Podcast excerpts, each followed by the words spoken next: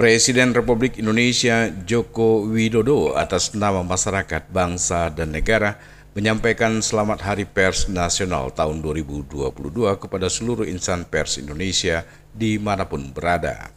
Dalam kesempatan HPN 2022 ini, Jokowi sekaligus mengapresiasi dan mengucapkan terima kasih kepada insan pers. Meskipun berada dalam situasi pandemi, insan pers tetap bekerja menyampaikan informasi, meningkatkan literasi, membangun optimisme dan membangun harapan sehingga masyarakat tetap tangguh menghadapi dampak pandemi COVID-19. Hal tersebut disampaikannya saat menghadiri secara virtual dari Istana Kepresidenan Bogor dalam acara puncak peringatan HPN 2022 di Kendari. Presiden menjelaskan bahwa ia mengetahui betul dalam dua tahun terakhir ini industri pers nasional mengalami tekanan yang luar biasa beratnya mengatasi tekanan akibat pandemi, mengatasi tekanan akibat disrupsi digital, dan juga mengatasi tekanan dari berbagai platform raksasa asing yang menggerus potensi ekonomi dan pengaruh media-media arus utama. Menurutnya, perubahan drastis dan landscape persaingan media melahirkan berbagai persoalan yang pelik, munculnya sumber-sumber informasi alternatif, tumbuh suburnya tren informasi yang semata mengejar jumlah klik atau viewers, membanjirnya konten-konten yang hanya mengejar viral, masifnya informasi yang menyesatkan bahkan ada domba sehingga menimbulkan kebingungan bahkan perpecahan. Oleh karena itulah terangnya dalam kondisi yang penuh tekanan ini, media mainstream, media arus utama harus cepatnya bertransformasi, harus semakin inovatif meningkatkan teknologi untuk mengakselerasi pertumbuhan yang sehat. Presiden mengatakan pers Indonesia harus mampu memperbaiki kelemahan sambil melanjutkan agenda besar bangsa, menguatkan pijakan untuk melompat lebih tinggi dan mampu berselancar di tengah perubahan, mempercepat transformasi digital.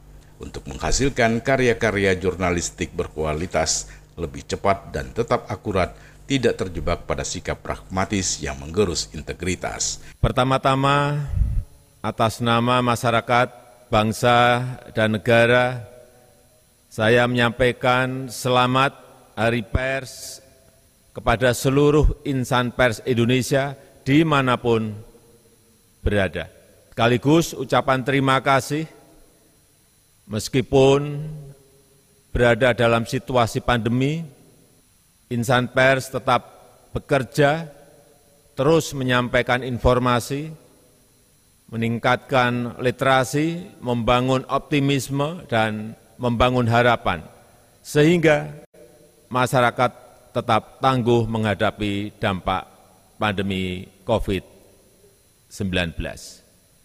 Bapak Ibu sekalian yang saya hormati, saya tahu dalam dua tahun terakhir industri pers nasional mengalami tekanan yang luar biasa beratnya mengatasi tekanan akibat pandemi, mengatasi tekanan akibat disrupsi digital, dan juga mengatasi tekanan dari berbagai platform raksasa asing yang menggerus, menggerus potensi ekonomi dan pengaruh media-media arus utama.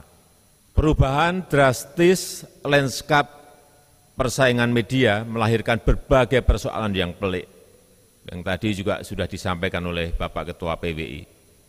Munculnya sumber-sumber informasi alternatif, tumbuh suburnya tren informasi yang semata mengejar jumlah klik atau views, membanjirinya konten-konten yang hanya mengejar viral, masifnya informasi yang menyesatkan bahkan adu domba, sehingga menimbulkan kebingungan, dan bahkan perpecahan. Insan pers yang saya banggakan, dalam kondisi yang penuh tekanan ini, media-media mainstream, media-media arus utama harus secepatnya bertransformasi, harus semakin inovatif, meningkatkan teknologi untuk mengakselerasi pertumbuhan yang sehat, membanjiri kanal-kanal dan platform-platform dengan berita-berita baik, mencerdaskan dan mengisi konten-konten yang berkualitas dan menjadikan kepercayaan dan integritas sebagai modal untuk merebut peluang-peluang yang ada.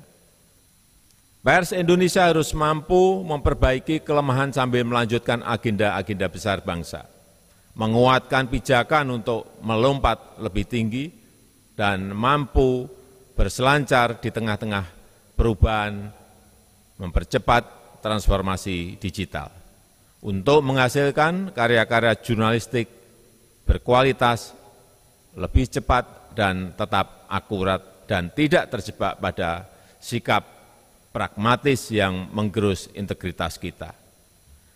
Ekosistem industri pers harus terus ditata. Iklim kompetisi yang lebih seimbang harus terus diciptakan.